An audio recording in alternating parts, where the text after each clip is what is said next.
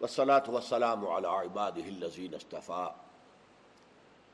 خصوصاً علی افضلہم وخاتم النبیین محمد الامین وعلى آلہ وصحبہ اجمعین اما بعد فقط قال اللہ تبارک و تعالی کما ورد فی سورة الحدید اعوذ باللہ من الشیطان الرجیم بسم اللہ الرحمن الرحیم هو الاول والآخر والظاہر والباطن وهو بكل شيء علیم صدق اللہ العظیم. اس آیہ مبارکہ کا حوالہ پچھلی نشست میں آ چکا ہے کہ قرآن مجید میں اکثر و بیشتر اللہ تعالیٰ کے اسماء اور صفات جو آتے ہیں، وہ دو دو کے جوڑوں میں آتے ہیں۔ عام طور پر آیات کے اختتام پر، عام طور پر۔ دو دو اسماء اللہ کے آئیں گے۔ وہ العزیز الحکیم وہ سمیع البصیر وہ الغفور الرحیم۔ اس طرح سے جوڑے صرف تین مقامات مستثنا ہیں۔ اور وہ تینوں مقامات انہی دس صورتوں میں ہیں جنہیں میں نے قرار دیا ہے کہ مسلمانوں کے ساتھ خطاب کے ضمن میں یہ قرآن حکیم کا اہم ترین حصہ۔ پہلی استثنا یہاں آ رہی ہے۔ اللہ تعالیٰ کے چار اسما الاول والآخر والظاہر والباطن. دوسری استثناء سورہ جمعہ کی پہلی آیت. یہ سب للہ ما فی السماوات و ما فی الارض الملک القدوس العزیز الحکیم تیسرا استثناء سب سے زیادہ شاندار ہے. سورہ حشر کی لاسٹ بٹ ون آیا ہے. هو اللہ الذي لا الہ الا هو الملک القدوس السلام المؤمن المهيمن العزیز الجبار المتکبر اب ایک خاص بات اور نوٹ کیجیے اسماء باری تعالیٰ کے ضمن میں، اسماء و صفات۔ کسی اور جگہ پر سوائے اس مقام کے اسماء و صفات کے مابین واؤ نہیں آتا، حرف عطف نہیں آتا۔ ہم نے پڑھا حول عزیز الحکیم حول عزیز والحکیم نہیں آئے گا۔ حول غفور الرحیم حول غفور و والرحیم نہیں آئے گا۔ ہو سمیع البصیر ہو سمیع والبصیر نہیں آئے گا۔ اس کی وجہ کیا ہے؟ واو حرف عطف ہے۔ اور یہ قاعدہ ہے نحو کا کہ عطف دو چیزوں کو جوڑتا ہے۔ میں اور وہ، میں اور تو، دو۔ اور ان دونوں کا مغائر ہونا لازم ہے۔ مغائرت میں تیرا غیر ہوں، تو میرا غیر ہے۔ حرف عطف سے مغائرت لازم آتی ہے۔ دو چیزیں علیحدہ۔ اللہ تعالی کے تمام اسماء اور تمام اس کی صفات، اس کی ذات میں بیک وقت موجود ہے۔ کوئی مغائرت نہیں ہے۔ اور یہ بات بھی میں آپ کو بتا چکا ہوں کہ ایک غلطی جو میں ابتدا میں کرتا رہا، العزیز الحکیم کے ذمن میں کہ اللہ اگرچہ مختار مطلق ہے، لیکن اس کا اختیار مطلق، اس کی حکمت کے تحت استعمال ہوتا ہے، یہ غلط ہے۔ ساتھ استعمال ہوتا ہے، حکمت کے ساتھ استعمال ہوتا ہے۔ اللہ کی کوئی شان کسی دوسری شان کے تابع نہیں ہے۔ اللہ کی کوئی صفت دوسری صفت کے تابع نہیں ہے۔ جیسے اللہ کی ذات مطلق ہے، اللہ کی تمام صفات مطلق ہے اور نمبر دو جو یہاں میں آپ کو بتا رہا ہوں، تمام صفات بیک وقت موجود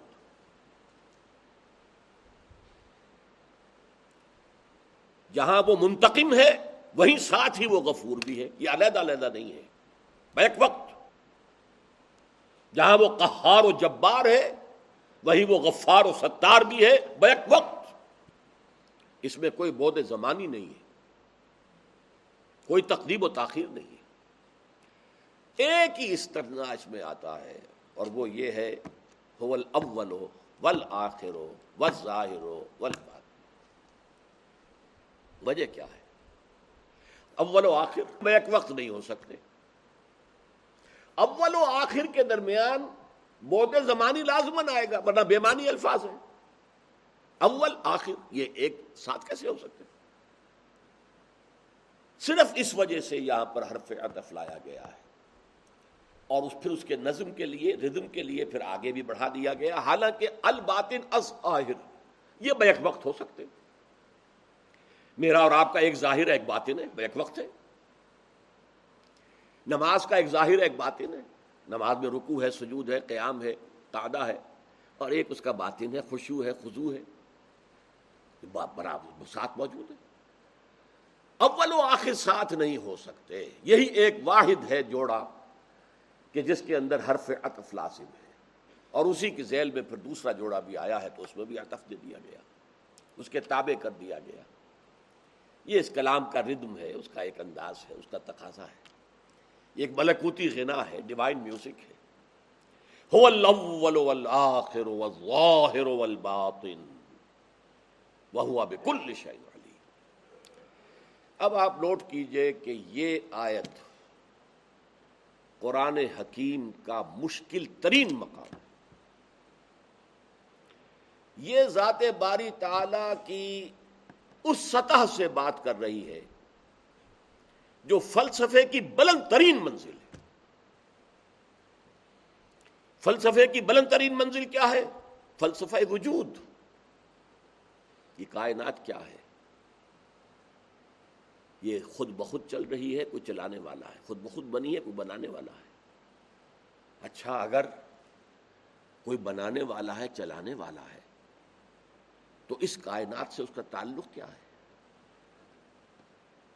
وہ اس کائنات کا غیر ہے یا اس کائنات کے اندر ہی موجود ہے؟ What's the nature of existence وجود وجود کی حقیقت کیا ہے؟ یہ فلسفہ وجود جو ہے، یہ فلسفے کی مشکل ترین شاخ اور اس پہ بحث جو کی ہے، ہمارے صوفیہ نے کی ہے۔ کسی نے وحدت الوجود کہا، کسی نے وحدت الشہود کہا، کسی نے توحید وجودی کہا۔ اس پر بحث صوفیہ نے کی ہے۔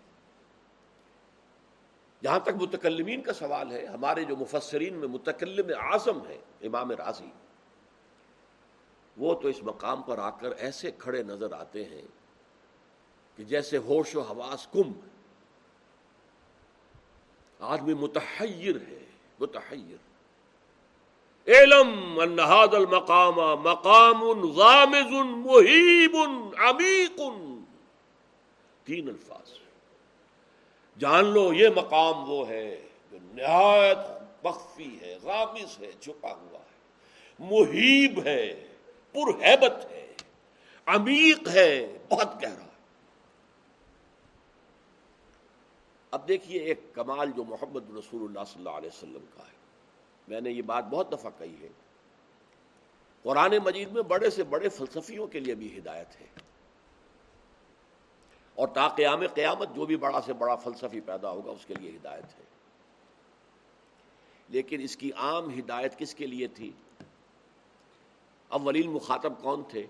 ان پڑھ بدو، امیین۔ نہ کوئی کتاب، نہ کوئی شریعت، نہ کوئی قانون، نہ کوئی فلسفہ پڑھا، نہ کوئی منطق پڑھی، کچھ بھی نہیں۔ ہاں فطرت سے قریب تر تھے، فطرت سے۔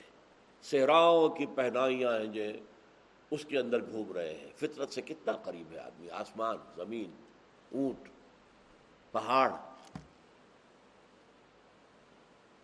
اولا ينظرون الى الابل كيف خلقت والى السماء كيف رفعت؟ اب ایک بدو ہے، وہ اونٹ کے اوپر سوار چل رہا ہے۔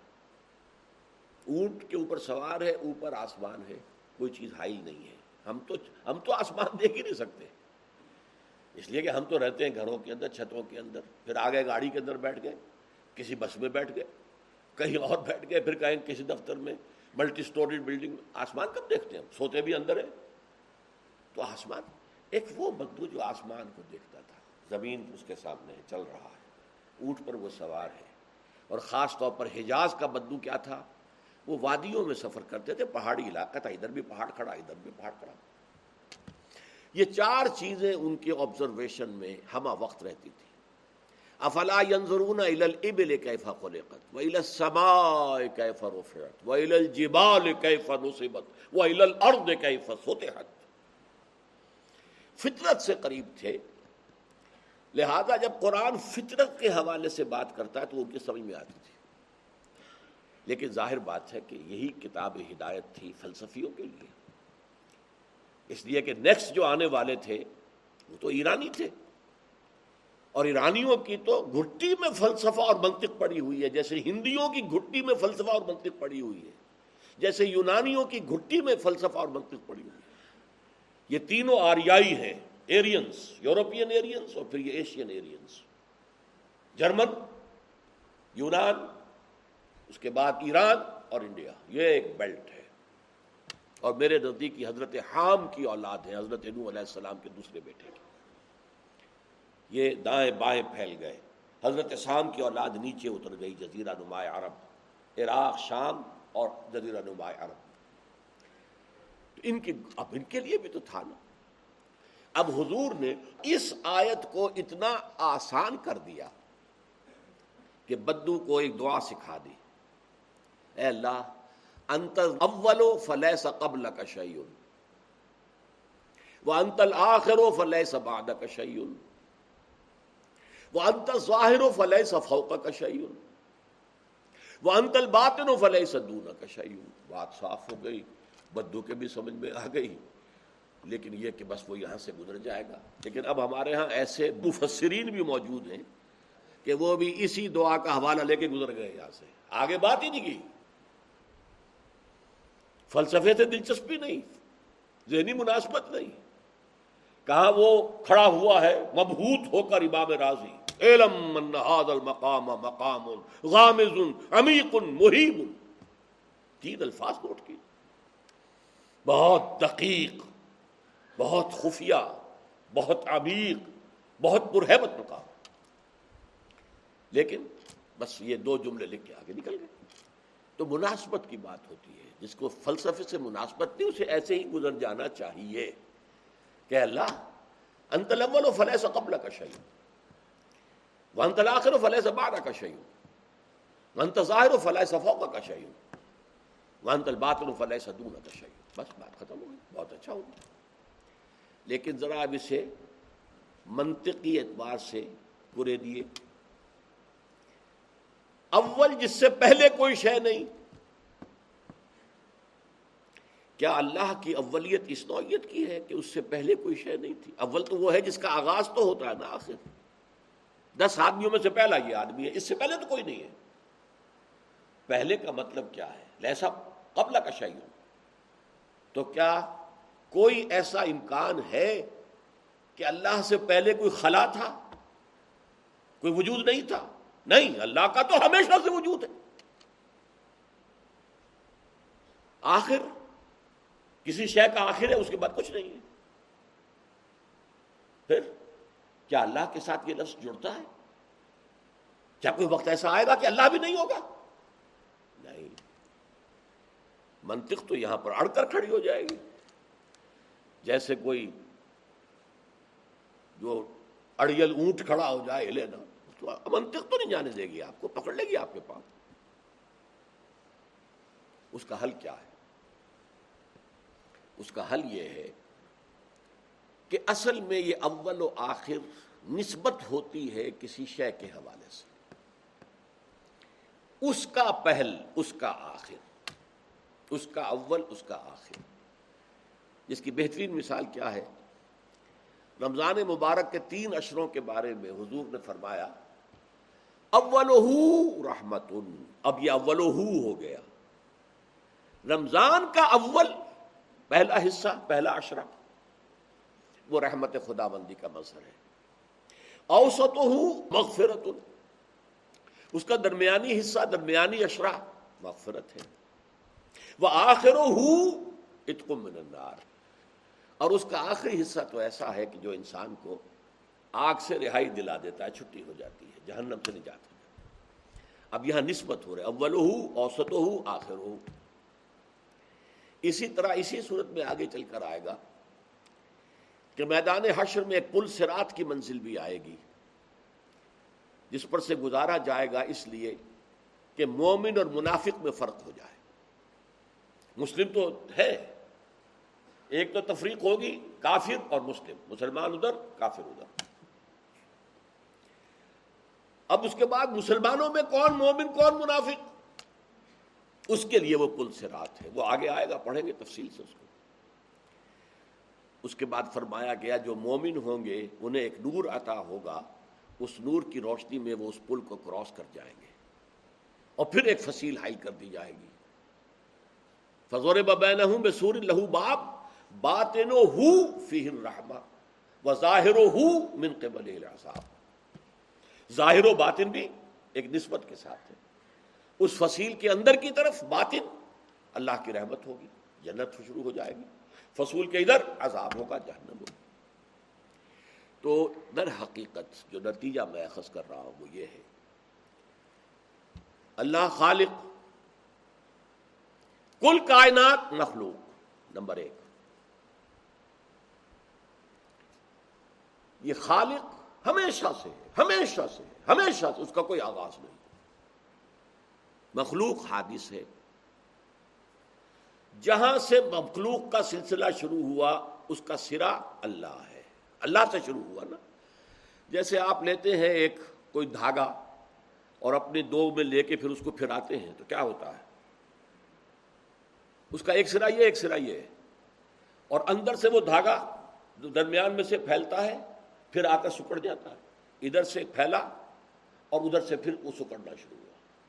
This universe the beginning of this universe is God and the end of this universe is God درمیان میں جو یہ نظر آ رہا ہے تمہیں، اس کا ظاہر بھی اللہ، اس کا باطن بھی اللہ۔ یہ ہے در حقیقت اس آیا مبارکہ کا محل جو بنتا ہے۔ اس کائنات سے پہلے اللہ تھا، اس کا کوئی آغاز نہیں ہے۔